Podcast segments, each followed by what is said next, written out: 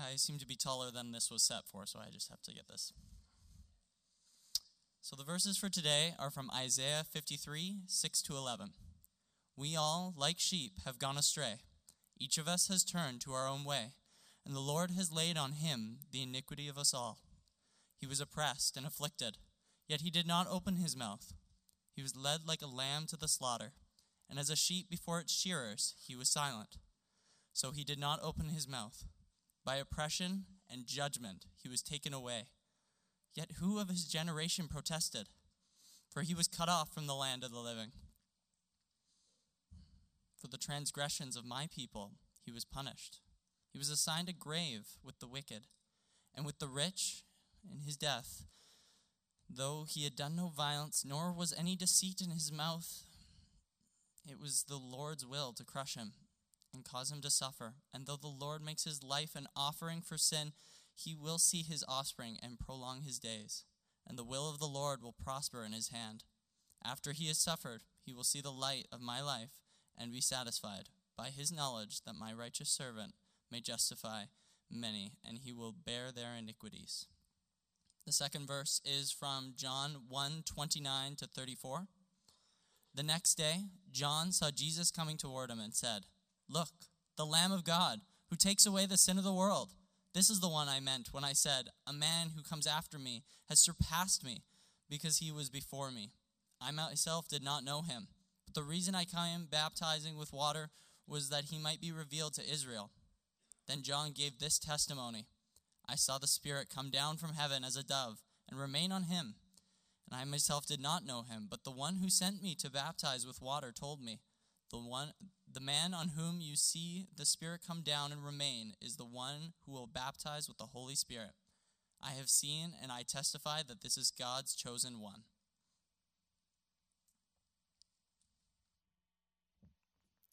Amen. Thank you, Isaac, for reading the word of the Lord this morning. Uh, there's lots of sheep imagery in those passages, and uh, people who lived in the agricultural society of Israel would have understood uh, many of those things about sheep sheep that go their own way and don't follow the shepherd, also uh, sheep that are silent when they're uh, being, their wool is being sheared, and um, then they'll also know very well the role of the, the, sheep, the Passover lamb, which is uh, to remind them always that they were pulled out of Egypt in slavery, and the blood of the lamb went on the doorposts so that the death angel would pass over them. And so this is all imagery that Israelite people would understand. Of course, he also read from the New Testament, which where John the Baptist recognizes that Jesus is the Lamb of God. Jesus is this uh, one of a kind lamb that has a very special role and it's not just to be, the, there's a Passover lamb that was sacrificed every year to remind them about the blood uh, in the Passover, but Jesus was the one that was to be sacrificed once and for all, for all sin. And, uh, and to take away the sins of everyone. He was the chosen one. So, amazing how these passages fit together. Isaiah 53, the first thing he read, is written in the time period of the part of the story that we're going to talk about this morning. You see that blue poster, you can hardly make it out. There's a king, he's leading on his castle and he's pointing up. And we'll talk about that king and, uh, and what, he, what that symbolizes. But uh, it was written in this time. The prophet Isaiah wrote these words about Jesus hundreds and hundreds of years before Jesus came on the scene. It's pretty amazing because it's very descriptive of exactly if you if you read it and you didn't know what part of the Bible it was from, you might think, oh, that's from the New Testament. Then someone must be talking, reflecting back on what Jesus had done for us. No, this is actually projecting forward. It's a prophecy. And it's a, that's a type of literature in the Bible. And we're actually in the story, we're getting into that part where more and more we're into uh, the, the parts of the Bible that are prophetic. They're, they're, they're speaking about what God is wanting to speak to the people at that time, but also they speak forward as well. All right, so I'm going to jump into the story here this morning. We've got a feast today we have to get to, and I don't want to, you know, have too many tummies rumbling because my my slowness. So let's get right into it. I want to talk about what it takes to guarantee failure and success in your life. It boils down to one word: decisions. The difference between success and failure in your life is going to be decisions. Uh, and we, right, uh, you see the third poster back, the yellow one, the crack. A couple weeks ago, we learned that the, the nation of Israel was cracked in half. It was split between the northern uh, uh, part of Israel, which was still called Israel, and the southern part, which now had the name Judah, because mainly it was the, the tribe of Judah, well, and Benjamin. But so you had Jerusalem in Judah, and then in the northern part you had Israel, and they, their capital was Samaria. And um, there was, it was sort of two paths. And uh, a few years ago, I read through the book of Kings with my my kids who now I mean when they were very little now they're teenagers and I'm now I'm reading through some of these same materials with my six year old, my third boy, he's six, and I'm having the very same experience that I had back then. It, you read through Kings, and as you do, you find out that it describes some kings as being good and some kings as being bad. And, uh, and um, I did a little bit of geeking out last night about all the math on this, and let me share some of my results. Um, the, Israel, the, the, the, nation of Israel, after uh, Solomon, after that crack appeared, only lasted 200 more years. But the nation of Judah, the southern kingdom, uh, lasted uh, 300 and I think 45 years. Yeah, 345 years. And uh, the difference between them was that one of those, the northern kingdom, never had a good king.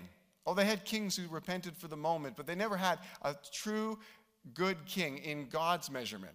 And uh, the measurement that's used in the passages, they did what was right in the eyes of the Lord. The southern kingdom had a number of good kings. Uh, eight out of the 20 kings they had were good. 12 were bad, eight were good. Uh, in the northern kingdom, 19 in a row that were bad. And this is the geek math I did last night. I thought, how long do, the, how long do these people reign? And so I went and looked into it. And you know what I found out? I never knew this before last night. Bad kings lasted on average for 11 years. Good kings lasted on average for 33 years, three times exactly. Now, I don't know if that's just a coincidence, but it was, I found that very fascinating. And so when you look at the kingdom of Judah, which only had eight kings that were good and 12 that were bad, still the majority of their duration was under good leadership because the bad kings tended to get assassinated or, or God had some way of removing them, and the good guys lasted longer. So I think that was pretty fascinating. I found it. And uh, you're not finding it fascinating, I can tell. Um, maybe I'll have something later for you. This so far has just been for me. All right. But uh, so Israel had 19 bad kings in a row, and Judah had 12 bad kings and 8 good kings. When I read them with my kids, I'd say, okay, I'd read the name of a king, and I'd say, what do you think? And the kids would say, good king? Or they'd say, Bad king? After we've been reading through kings for a while, they'd say, bad king, it's pretty much going to be a bad king, right? Because most of them are, right? And if it was from Israel, they all are. So we're talking about the beginning of the end of the nation of Israel, the northern uh, half of the, of the nation. So, how do you guarantee failure in your life? How do you guarantee failure? Because that's what happened. The northern nation falls it falls. How do you guarantee failure in your life? Well, um, it's making a decision and making a decision and making a decision. If you've made 200 years of bad decisions, in other words, not to follow God, to disobey Him, you're, you're going you're gonna end up in the wrong place at the end. You're going to end up in failure. So, the first way to guarantee failure in your life, not that I'm saying you want that, but I'll just tell you how it works, is decide to reject God's covenant. Decide to reject God's covenant. So the covenants were the agreements between God and man. And if we have time in this sermon, I'll show you a quick video about it. We'll see if we get there. Um, basically, an agreement between God and man. God will be loyal to his people, but people will be loyal to God. There'd be conditions, uh, basically obeying God's commands, mainly was the main condition they would find. But the, pay, the people of Israel failed to be loyal to God for 200 years. And the main way they failed was they worshiped idols, and idolatry was the worst disloyalty you could possibly commit against God because that's right in the first two of the Ten Commandments, right? Uh, no other gods before me, don't make a graven image. One, two. They were disobeying the first two of the Ten Commandments for 200 years straight. So they were rejecting the requirements of God's agreement with them, God's covenant with them. And let me just read some verses that spell that out. 2 Kings 17, 7 and 8 said, All this took place, basically, Israel being uh, falling and being conquered by the Assyrian Empire. All this took place because the Israelites had sinned against the Lord their God, who brought them out of Egypt under the power of Pharaoh, king of Egypt. They worshipped other gods and followed the practices of the nations the Lord had driven out before them, as well as the practices that the king of Israel had introduced. So they were told, Don't, you're going to replace these people in Canaan, in this land flowing with milk and honey. You're going to have this promised land. You're going to replace the people who are there. God had actually been patient with the people who are there. Uh, there's a lot of different tribes, but the one that's mentioned with a specific time uh, attached to them is the Amorites. God says to Abraham, He says, Your descendants are going to go into Egypt. So we're going way back in the story. Look at Joseph, the blue one with the chain around the ankle. and he says, Your, and Abraham's the brown one. We're very, almost the very beginning of the Bible. He says, Your people are going to go into uh, Egypt for 400 years. God's going to do two things there. Well, probably more than two, but I can spell it two for you here. One is He's going to make them a great nation. Remember, Isaac had one kid. That's not quite a great nation, but they were going to prosper and flourish, and to have many children. Big nation. They're going to become a big nation. And then the second thing was, while that was happening, God had his eye on the Amorites. And he said, You know what? I'm going to give them 400 years to turn, to repent, to change. But if they don't, after 400 years, they're going to be judged. So the Israelites spent 400 years there in Egypt. And when they left, even though there's that whole slavery and escaping from Pharaoh and stuff, when they left, they actually took the riches of Egypt with them. A lot of the riches of Egypt because their neighbors gave them things. It's a, quite a story. But God established them as a nation, and He gave the Amorites 400 years to repent, which they didn't. So when they needed a place to go, God took them to the place where the Amorites were and replaced them with the Israelites. Now, this is, that's great if the Israelites are going to serve God, but guess what? After a few experiments with kings, Saul, David, Solomon, then the splitting apart of the, the nation, the Israelites, they tank. And the verse I just read to you says something very interesting. It says that they followed the practices of the nations the Lord had driven out before them. They were just like the Amorites. And then it says, as well as the practices that the king of Israel had introduced. The kings of Israel actually went further than the Amorites, they were worse. They were worse. Can you imagine how disappointing that is to God? And I think that's why God only gave them 200 years. He gave the Amorites 400, but he gave the Israelites only 200 because they had bad king after bad king after bad king and they pursued idols for 200 years. And God said, It's enough. Time is up. If I can't get through to you through sending prophet after prophet after prophet to speak to you uh, and you won't repent, uh, I'm going to send the Assyrian Empire. And you know, the Israelites, it's very interesting if you look at this history of Israel because they're like right in the middle of the risk board. Anyone play the board game Risk?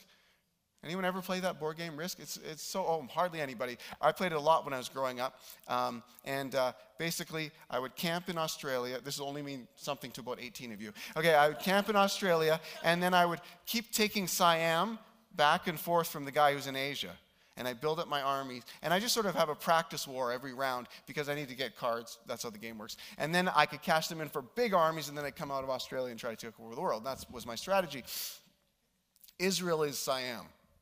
It's that little nation in between all the world powers, in between Egypt, in between Assyria, in between the Ottoman Empire, the, the, the Babylonians, the Persians, the Greeks, the Romans.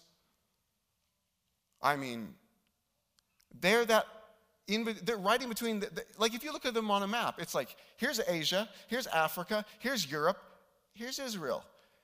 Every world power had a shot at Israel at every different part of history. And that's why the Bible is so wonderful for its history, because you read through it and you go, uh huh, that king did live. That, it's so, it collaborates the whole story because you see that Israel is always under the microscope.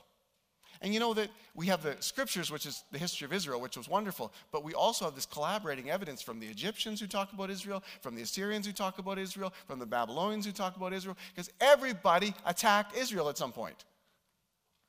They were everybody's neighbors. God put them in that location because they were meant to show the world who He was. Their relationship with Him was meant to show them, oh, who the real, who the Lord was, who God was. They were right on display. They couldn't be missed. But they didn't obey.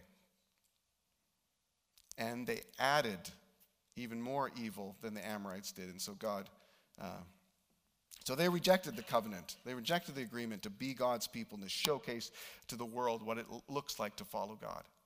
And so God uh, brought the Assyrian Empire to bear, the first of many empires that would come into interaction with them. And then it says in 2 Kings 17 15, they rejected his decrees and the covenant he made with their ancestors. Okay, this is rejecting a covenant. And the statutes he wanted them to keep. They followed worthless idols and they themselves became worthless. They imitated the nations around them, although the Lord had ordered them, do not do as they do. You know, you become what you worship. When it says they w- followed worthless idols and they themselves became worthless, if you want to diminish the worth of your life, worship worthless things. That'll do it. You want to dim- diminish your impact, your, your vitality, your, your, your, what you leave behind, who you are? Just worship worthless things. Worship lesser things. Don't worship the great. Don't worship the ultimate. Don't worship God. Worship lesser things because you become what you worship you become what you idolize. So, but if you want to enhance the worth of your life, worship God, right? If you worship God, who do you become? Well, you become like God, right? You say, wow, I see God for who He is, and I see that as good, and I want that in my life. I want to be like the one I worship, right? I want to be gracious like God, forgiving like God. I want to be self sacrificing like God. I want to be loving like God. I want to be redeeming like God. I want to be patient like God. I want to be holy like God. I want to be just like God. I want to be merciful like God. I want to be truth speaking like God. I want to be refreshing like God. I want to be empowering like God. You want to enhance your life? Worship God. See Him as good. See Him as really, really good. And then desire and ask Him to change you. God, make me like you. Because you're really good in so many ways. I want the attributes that you have, the character that you have, to be my character. And God is totally into that plan. In fact, that's his plan for our lives is to conform us into the image of his son, to make us like Jesus in all these different ways. So you become what you worship. How else can you destroy or, or, or cause failure in your life? Well, decide to reject God's word. We see that in the Israelites. 2 Kings 17, 16 to 18 it says, They forsook all the commands of the Lord their God and made for themselves two idols cast in the shape of calves and an Asherah pole. And they bowed down to all the starry hosts and they worshiped Baal and they sacrificed their sons and daughters in the fire. That would be the worship of Molech. And they practiced divination and sought omens and sold themselves to do evil in the eyes of the Lord, arousing his anger. So the Lord was very angry with Israel and removed them from his presence. There's the summary statement. Israel's kingdom ended, and the Assyrians were the instrument God used because the Lord was angry about what they had done. Right? God is slow to anger, right? 200 years is a long time to put up with that. But he's also swift with his judgment. Right? When it comes time to judge, he doesn't dilly dally, just it happens right? So you don't want to be that person who's like, oh, I'm sure God will give me a little more patience. God will give me. A... If you know that God's calling you to repent, to change, to follow Him, whatever it is, respond. Don't delay. Don't be like, oh, God's patient. I guess I can just sort of, you know, goof around for another decade. That's not smart, and that's a path to failure.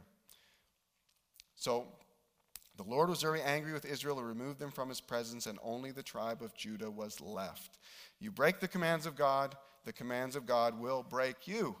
Right? It's like the law of gravity. How many of you ever, when you were a kid, you thought, maybe I can fly? And you tried it. Like you jumped off something. Anyone who tried it, who will admit it? You jumped off a barn, you jumped off a shed, you jumped off a, a top bunk, you had a Superman cape, or you had a, a Mary Poppins umbrella, and you. Did anyone break anything doing that? I oh, okay, okay, we got a couple. All right, all right. You defy the law of gravity, the law of gravity defies you, right? You break the commands of God, the commands of God will, will be your undoing. They'll be the thing that brings breaking into your life, and that's what happened with the Israelites. Here's the third one decide to reject God's prophets. 2 Kings 17, 13, and 14 The Lord warned Israel and Judah through all his prophets and seers Turn from your evil ways, observe my commands and decrees in accordance with the entire law that I commanded your ancestors to obey, and that I delivered to you through my servants the prophets. But they would not listen and were as stiff necked as their ancestors who did not trust in the Lord their God. Are you stiff necked? Do you reject God's warnings in your life? Do you reject godly people who've been brought into your life to bring those warnings? You know, they say don't stick your finger in the socket or you'll get shocked. You say, ah, I want to do it my own way. I've been stiff necked at different times in my life. I regretted it, right? One of the ones I remember very specifically, my oldest brother, Dave, he was asking, he was just, he was in college, and he was asking about the girls I was interested in in high school. And I told him the one girl I was most interested in, and he said, no, no, no, no. That, not that. She's into partying. She's in drugs and alcohol is a part of the picture. You don't want to be involved with a girl like that. And I said, well, you know, it's my life. And uh, he said, no, no, listen to me. Like, listen to, like, I've had these experiences in life. You can learn from them and you can make better decisions, right? So don't make bad decisions, make good decisions. And I said, listen, I don't want to, uh, um, I don't want to learn from your decisions. I want to make my own mistakes. That felt good to say. It was about the dumbest thing you could say. like, seriously, if you wanted to live your whole life and you wanted to make all your own original mistakes, you're not going to learn from any other person's mistakes, that is a dumb life. Well, it's actually a hard and dumb life. It's a really hard life, right? And when I said it, I, sounded, I thought I sounded smart, bold, brave. I was a fool to say that. Now, I didn't know how foolish that was until a couple years later. And then I was like, that was, man, I can't believe I said that. Like, that's, that's not wisdom, right? So, I wasn't listening to the prophet, my brother, who was coming into my sphere to say, no, Steve, you're gonna, don't make dumb decisions. Don't make bad decisions at this point in your life. And, uh, you know, now I've never told him because that's not how it goes, right? You don't go back to your brother and say, You were right, right? Now, his daughter's here this morning, so you can't tell Dave, okay? Uh, oh, no promises. I can't let my relatives come to church, it's a bad thing. All right. So, how do you guarantee success? Let's get on the, on the positive side. 2 Kings 18 1 to 4. It says, In the third year of Hoshea, son of Elah, king of Israel, Hezekiah, son of Ahaz, king of Judah, began to reign. And he was 25 years old when he became king, and he reigned in Jerusalem 29 years. Some clues here 29 years, that's getting close to 33, isn't it? Not like 11. His mother's name was Abijah, daughter of Zechariah. He did what was, what do you think, right or wrong? Did what was right. You can probably read it. All right, he did what was right in the eyes of the Lord, just as his father David had done. He removed the high places, smashed the sacred stones, and cut down the Asherah poles. He broke into pieces the bronze snake Moses had made, for up to that time, the Israelites had been burning incense to it. I mean, these Israelites, if it moved, they worshiped it. Even if it didn't move, they worshiped it. Um, and doing right in the eyes of the Lord when the nation you inherit as a king is all doing wrong and they want to keep doing wrong, that's very intimidating. Even if you're the boss, even if you're the king. It's hard to lead uh, that kind of reformation in a nation because everybody wanted to do evil. And but Hezekiah was a good king. He's the guy on the castle, the light figure in the blue in the blue poster that you can see, who's holding on to the parapet and he's pointing to to God. All right, let's find out what made him successful. 2 Kings 18:5 says Hezekiah trusted in the Lord, the God of Israel. 2 Kings 18:5 Hezekiah trusted in the Lord, the God of Israel. There was no one like him among all the kings of Judah, either before him or after him. Wow, a new gold standard in goodness, in righteousness, right? That's awesome. And uh, how did he? How was he successful? He trusted the Lord. So I would say, here's the decision: decide to trust the Lord. I mean, just decide this. You don't drift into it. You actually have to decide. You say, I, I'm choosing to trust you, Lord. I'm choosing to trust you. Now, there's some things you can do to strengthen that trust. Reading the Bible strengthens that trust. Faith comes by hearing, and hearing by the word of the Lord, right? So, he, Get the Bible ingested in your system. And we're doing that through this whole series. People are reading the story. January started, a bunch of people added new reading plans to that. Great. Read the Bible. Pray. Talk to the Lord in all your circumstances. You're happy, talk. You're miserable, talk. Just never stop talking to the Lord. I told you about that last week with Elijah and Elisha, right? The end prescription is you're depressed, you're sad, you're exhausted. Eat, sleep, keep talking to God. Eat, sleep, keep talking to God. That's how you you get through it. Right? So decide to trust God. That was what Hezekiah did. Then the second thing, 2 Kings 18:6 says he held fast to the Lord and did not stop following him. So decide to hold fast to God. That means sometimes in life it really is a roller coaster. And you really need to hang on. But sometimes you go, I don't even know where to hang on. I don't know what to hang on to. What, what can I trust? It seems like everything's shakable and, and, and, and not trustworthy. Well, the only unshakable constant in the world is the Lord.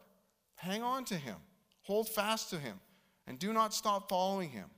And God says that. Hold on to me, and you'll make it. I think it's, I think it's a decision you can make. Decide to hold on to God until you die. If you're doing my funeral someday, probably looking at people who are younger than me, one of you might be doing my funeral someday. This would be great epitaph if it's true. Okay, only say it if it's true. But you could say, Steve was nothing special. He wasn't spectacular, but he held fast to the Lord and did not stop following him. I'd love for you to say that at my funeral, if it's true. Right? I love that. I think it's a great epitaph. What did Hezekiah do? Was he smarter? Was he better? Was he more clever? No, he held on to God. Decide to hold fast to God. Decide to trust God, decide to hold fast to God. And here's the last one decide to obey God. 2 Kings 18, 6 to 7. He held fast to the Lord and did not stop following him. We already read that. And he kept the commands the Lord had given Moses. And the Lord was with him. He was successful. There's that word, what we're looking for. He was successful in whatever he undertook. And then it goes on to say one of the things he did he rebelled against the king of Assyria and did not serve him. Whoa. Is there a story there? You bet there is. Let's go. In the third year, oh, I'm going to jump way down. How far down do I have to jump? I'll jump quite a ways. The king of Assyria sent his supreme commander, his chief officer, and his field commander with a large army to King Hezekiah at Jerusalem. They came to Jerusalem and stopped at the aqueduct at the upper pool. They called the king and his other guys. I'm going to summarize some of this. And the field commander said to them, Tell Hezekiah, this is what the great king, the king of Assyria, says. On what are you basing this confidence of yours? You say you have the counsel and the might for war, but you speak only empty words. On whom are you depending that you rebel against me? Look, I know you're depending on Egypt, that splintered reed of a staff, that former empire is what he's saying, which this splintered reed of a staff which pierces the hand of anyone who le- leans on it. Such is Pharaoh, king of Egypt, to all who depend on him. But if you say to me, We're depending on the Lord our God, isn't he the one whose high places and altars Hezekiah removed? Saying to Judah and Jerusalem, You must worship before the altar in Jerusalem. So the guy's confused here. Hezekiah took down the idol worship and kept the worship of the Lord. But the, these guys just don't understand that. They think that was taking down the worship of the Lord. Like, so he doesn't understand. He's confused. But this gets a little wilder. Come now, make a bargain with my master, Sennacherib, the king of Assyria. I will give you 2,000 horses if you can put riders on them. He's, he's, he's intimidating them, right? If you can put riders on them, because he knows their army is vastly superior to, the, to theirs. How can you repulse one officer of the least of my master's officials, even though you're depending on Egypt for chariots and horsemen? Furthermore, have I come to attack and destroy this place without a word from the Lord? The Lord Himself told me to march against this country and destroy it, which may be true, by the way. But we'll keep going. We don't know if that's true, but it might be true. Because sometimes God rises up leaders to bless, and sometimes God rises up leaders to judge.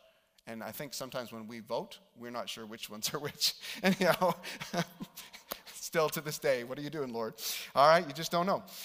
Then, I'm not, that's not a comment about polit- certain political parties or anything. I don't do that. I'm not allowed to. All right. Then, then Eliakim, son of Hilkiah, and Shebna and Joah said to the field commander, Please speak to your servants in Aramaic, since we understand it. don't speak to us in Hebrew in the hearing of the people on the wall. In other words, let's just keep this between us men of war and us leaders, right? The people can't handle this. But the commander replied, Was it only to your master and to only to your master and you that my master sent me to say these things, and not to the people sitting on the wall, who, like you, will have to eat their own excrement and drink their own urine. I thought of doing the G version of the Bible here today, but I thought I'm just going to read it to you for what it says.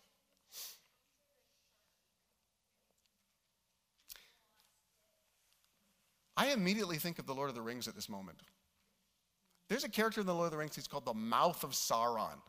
He's the mouthpiece. In fact, the character, if you see him in the extended version, he has a helmet that covers his whole face except for his big, ugly mouth. And the point of him is intimidation, fear, manipulation.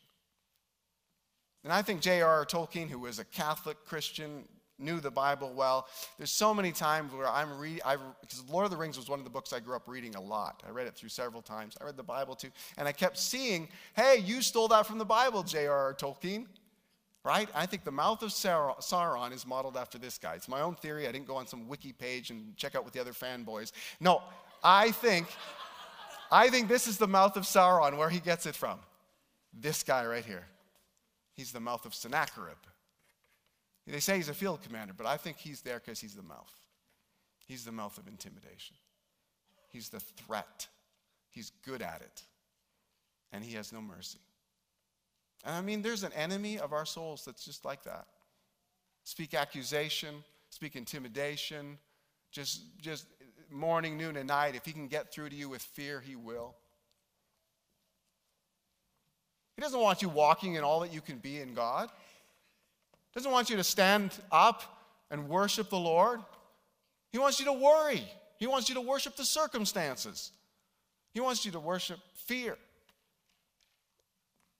He doesn't want you to be confident.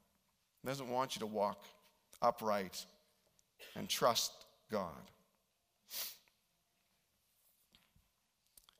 One of the best stories I heard out of this week of prayer, I, I, I referenced the Lord of the Rings, and I love that story because it's an epic story. But do you ever wonder why we love epic stories? I think it's because we're in one. I think we love epic stories. I love movies with redemption in them, like where the, someone's bad and they're not doing good, and then at the end there's a moment where you see, ah, there's a breakthrough, and, and they're being reformed or changed, or something's better, or something's fixed, or, or they come to live a better life at the end or something like that. I love redemption stories, but you know what? They're just an echo of the story we live in. What's Alpha about? It's about redemption. About redemption for the person who's inviting someone to Alpha and the person who's coming. It's about redemption. God is wanting to redeem the whole world. God is wanting to bring people into relationship with Him. So it's no wonder that we love epic stories. I heard uh, one of the best stories I heard this week was, was just very simple. We were at the, it was a week of prayer, and we were at the prayer table in the prayer room one of the days, and I didn't get permission to say someone's name, so I'll just tell the story without saying who they are, but I loved it. They just said they're experiencing on, ongoing sickness in their life, but they weren't bitter about it because God has used it to bless other people. In fact, even some people have, that's been part of their journey into coming into relationship with the Lord. And that was inspiring to me to hear someone share that. And then I just thought, man, everyone wants to play a part in a greater story. I mean, even if that part is being sick so others can find Jesus. We want meaning. Oh, we numb it. We hide from it. Maybe we're afraid it's not there for us, but we were born for significance. We were born for meaning. We're meant to find it in relationship with Jesus and, and, and advancing his kingdom. We're meant to be on an adventure for God. That's why we love adventure stories. That's why we like epic stories. And that's why we like redemption stories. Because that's the story. That's the story. Look at all those chapters. That's the story. God is showing us how far He'll go to reveal Himself to us so that He can bring us into relationship with Him. That's the overarching story. It's not like little, little stories. It's just like God is working. And even in this time, He's working to bring Israel back to Him, to bring His people back to Him, even though He's judging them. So here's this intimidation.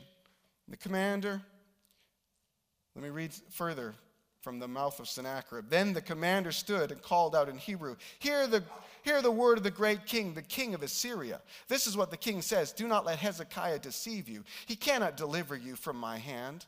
Do not let Hezekiah persuade you to trust in the Lord.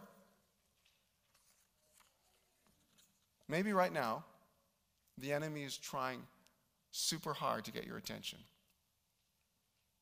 He's trying to distract you from what we're reading. Maybe he's whispering in your ear. It maybe doesn't sound like this, but maybe this is really what he's saying. Don't let Steve pers- persuade you to trust in the Lord. Don't let this environment, that worship, that, the scripture, don't let it persuade you to trust in the Lord. Why? Because the enemy wants you crippled over with fear and ineffective. Not standing up straight for God and walking in what He's got for you. So this will always be coming at you. Let's see what else happens. Don't let Hezekiah persuade you to trust in the Lord. When he says, The Lord will surely deliver us, this city will not be given into the hand of the king of Assyria. Do not listen to Hezekiah. This is what the king of Assyria says Make peace with me and come out to me. Then each of you will eat fruit from your own vine and fig tree and drink water from your own cistern until I come and take you to a land like your own. Sounds really nice. A land of grain and new wine, a land of bread and vineyards, a land of olive trees and honey. Choose life as slaves in Assyria and not death. Do not listen to Hezekiah, for he's misleading you when he says, The Lord will deliver us. Has the God of any nation ever delivered his land from the hand of the king of Assyria? Where are the gods of Hamath and Arpad? Where are the gods of Sepharvaim, Hena, Ivah? Have they rescued Samaria from my hand? Israel's already been conquered. It's just Judah that's left. Who of all the gods of these countries has been able to save his land from me? How then can the Lord deliver Jerusalem from my hand? But the people remained silent and said nothing in reply because King Hezekiah commanded, Don't answer him. Then all these leaders tore their robes and went in to tell Hezekiah what the mouth of Sennacherib had said. And when King Hezekiah heard it, he tore his own clothes and he put on sackcloth and went into the temple of the Lord. And he sent Eliakim, the palace administrator, and the other guys, all wearing sackcloth to their prophet Isaiah. You know, when you get so discouraged and so um, under attack, it's a good time to send for somebody in your life who can encourage you.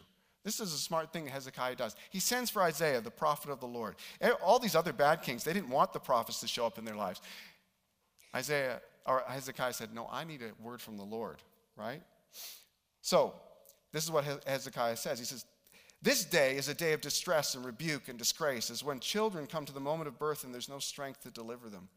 Saying, We're that weak right now. It may be the Lord your God will hear all the word, words of this field commander, whom his master, the king of Assyria, has sent to ridicule the living God, and that he will rebuke him for the words the Lord your God has hear, heard.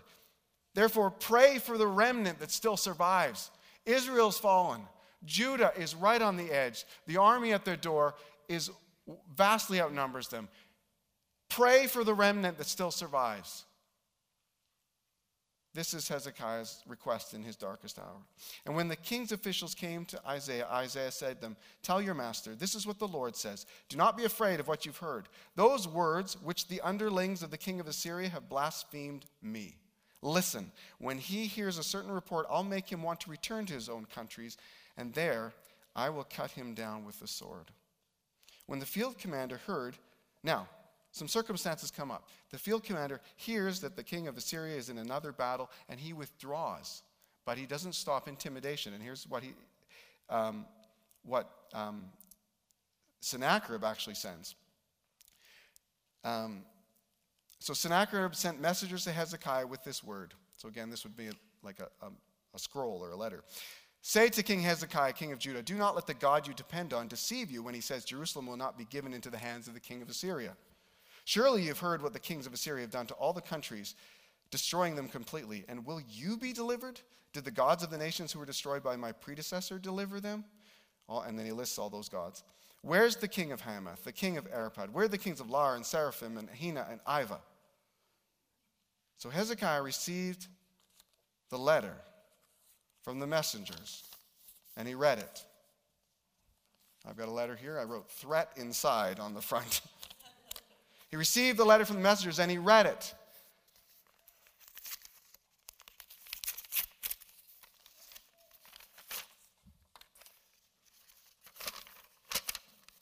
And after he read it, he went up to the temple of the Lord and he spread it out before the Lord.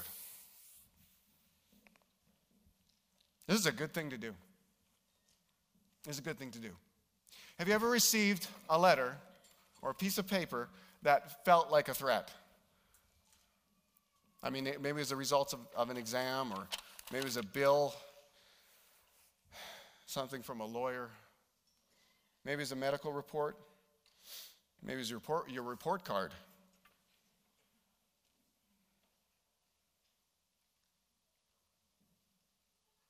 I think a great thing to do is when you receive a threat, is just spread it out before the Lord. Just spread it out before the Lord and say, Lord, this is real. This is real. This is a real threat. This is I'm not making this up. I'm not just freaking out about something. This is real. There's some real consequences that come with this paper that I'm spreading out before you. But now I'm not just going to look at the circumstances. I'm going to take a great big look at who you are. Listen to how Hezekiah, Hezekiah does it. He says, Lord, the God of Israel, enthroned between the cherubim. He's starting to remind himself who God is. You alone are God over the kingdoms of the earth. You have made the heaven and earth. Give ear, Lord, and hear. Open your eyes, Lord, and see. Listen to the words of Sennacherib that he sent to ridicule the living God. It is true, Lord, that the Assyrian kings have laid waste to these nations and their lands. The letter is true. They've thrown their gods into the fire and destroyed them, for they were not gods, but only wood and stone fashioned by human hands. Now, Lord our God, deliver us from his hand, so that all the kingdoms of the earth may know that you alone, Lord, our God. That you alone, Lord, our God. You know what they did? You know what the followers of Jesus did? They did this exact same thing. Hundreds of years later, Jesus would come, he'd gather people around him and teach them to follow him and to be like him and to live for him and, and pass on his message to other people. And you know what he, he did? What they did after he was gone? People came and arrested them and said, Listen, this talk about Jesus has to cease. No more. In fact, you can read it in Acts chapter 4 says, and they, they, they said, commanded them not to speak or teach in the name of Jesus. And then they threatened them further. And if you go farther into Acts 4, uh, it, you find out that on their release, Peter and John, that was who was threatened, went back to their own people, their, the Christians, and they reported all that the chief priests and the elders had said to them. And when they heard this, what did they do? They raised their voices together in prayer to God. And this is their prayer Sovereign Lord, you made the heavens and the earth and the sea they're reminding themselves who God is, just like Hezekiah. You made the heavens and the earth and the sea and everything in them. You spoke by the Holy Spirit through the mouth of your servant, our father David. And these are the quotes, these is David's words. Why do the nations rage like the Assyrians and the peoples plot in vain? The kings of the earth rise up and the rulers band together against the Lord and against his anointed one, Jesus. Indeed, Herod and Pontius Pilate met together with the Gentiles and the people of Israel in this, in this city to conspire against your holy servant Jesus, whom you anointed.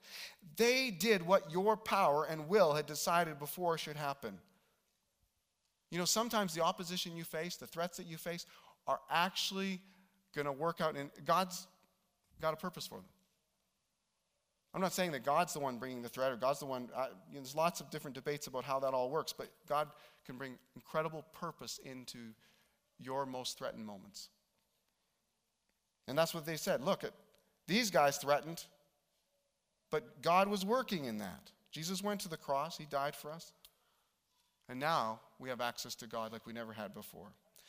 And listen to this. Now, Lord, consider their threats and enable your servants to speak your word with great boldness. Stretch out your hand to heal and perform signs and wonders through the name of your holy servant Jesus. And after they prayed, the place where their meeting was shaken, and they were all filled with the Holy Spirit and spoke the word of God boldly.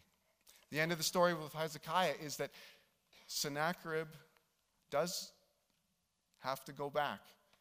And it's actually two of his sons that kill him with the sword and then run for the hills, and another replaces him as king.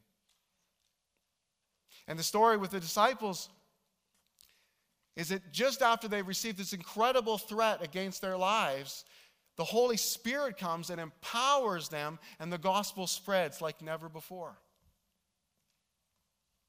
So I would not be surprised when we're saying we want people to know the Jesus that we know. We want people to have what we have. We have something for people. When we're say, launching something like Alpha, I would not be surprised if the threat level goes up, if the intimidation level goes up, if the voice of the enemy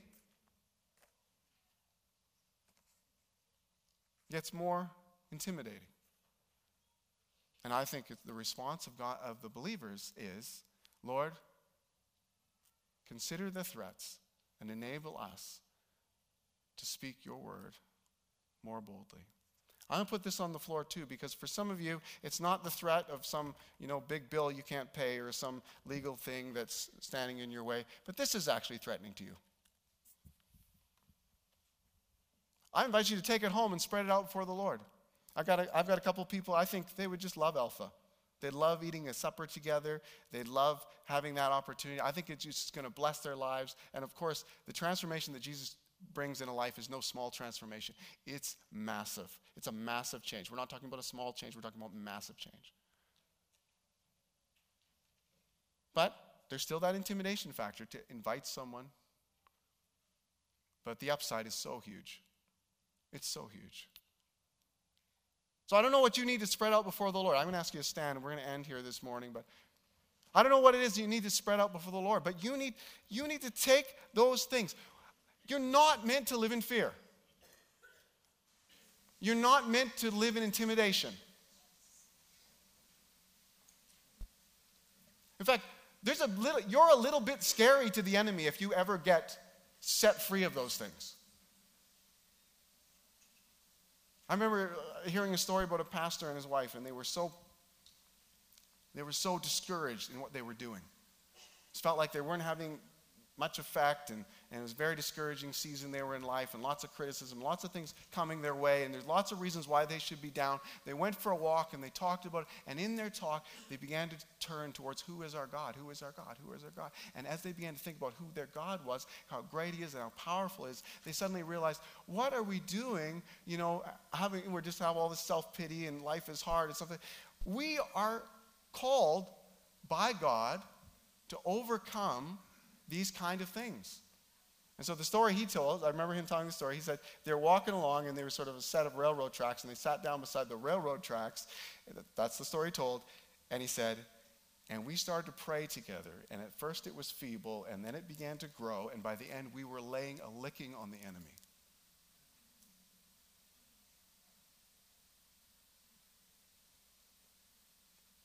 Let's pray.